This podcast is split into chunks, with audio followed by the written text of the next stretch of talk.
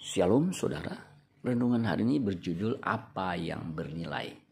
Matius 16 ayat 24 sampai 27. Lalu Yesus berkata kepada murid-muridnya, setiap orang yang mau mengikut aku, ia harus menyangkal dirinya, memikul salibnya, dan mengikut aku. Karena barang siapa mau menyelamatkan nyawanya, ia akan kehilangan nyawanya. Tetapi barang siapa kehilangan nyawanya karena aku, ia akan memperolehnya. Apa gunanya seorang memperoleh seluruh dunia tetapi kehilangan nyawanya?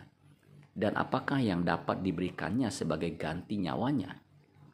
Sebab anak manusia dat akan datang dalam kemuliaan Bapaknya, diiringi malaikat-malaikatnya. Pada waktu itu, ia akan membalas setiap orang menurut perbuatannya masih saja ada orang yang tidak memahami kalimat Kristus ini. Apa gunanya seorang memperoleh seluruh dunia tetapi kehilangan nyawanya? Yang lebih celaka adalah ada orang yang menghilangkan nyawa orang lain demi mendapatkan hartanya. Sekarang ini sedang viral seorang yang membunuh rekan kerjanya setelah memaksanya untuk mentransfer uang ke rekeningnya, lalu membuang mayatnya di bawah kolong jembatan jalan tol. Tragis dan biadab sekali tindakannya itu. Banyak orang mengejar uang sebanyak-banyaknya dengan mengabaikan kehidupan kekalnya.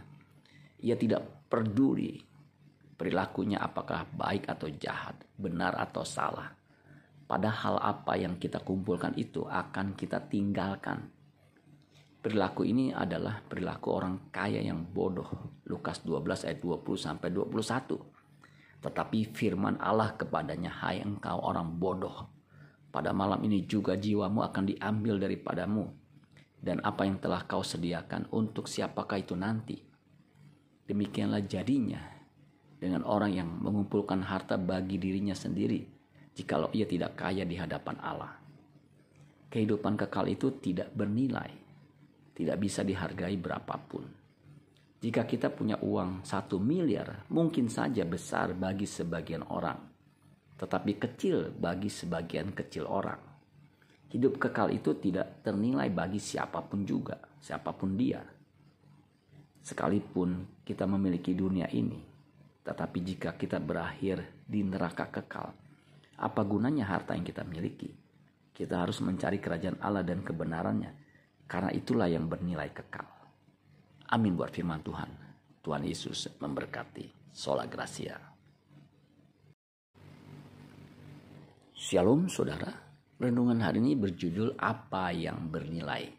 Matius 16 ayat 24 sampai 27. Lalu Yesus berkata kepada murid-muridnya, setiap orang yang mau mengikut aku, ia harus menyangkal dirinya, memikul salibnya, dan mengikut aku karena barang siapa mau menyelamatkan nyawanya, ia akan kehilangan nyawanya. Tetapi barang siapa kehilangan nyawanya karena aku, ia akan memperolehnya. Apa gunanya seorang memperoleh seluruh dunia tetapi kehilangan nyawanya? Dan apakah yang dapat diberikannya sebagai ganti nyawanya? Sebab anak manusia dat akan datang dalam kemuliaan Bapaknya, diiringi malaikat-malaikatnya. Pada waktu itu, ia akan membalas setiap orang menurut perbuatannya. Masih saja ada orang yang tidak memahami kalimat Kristus ini.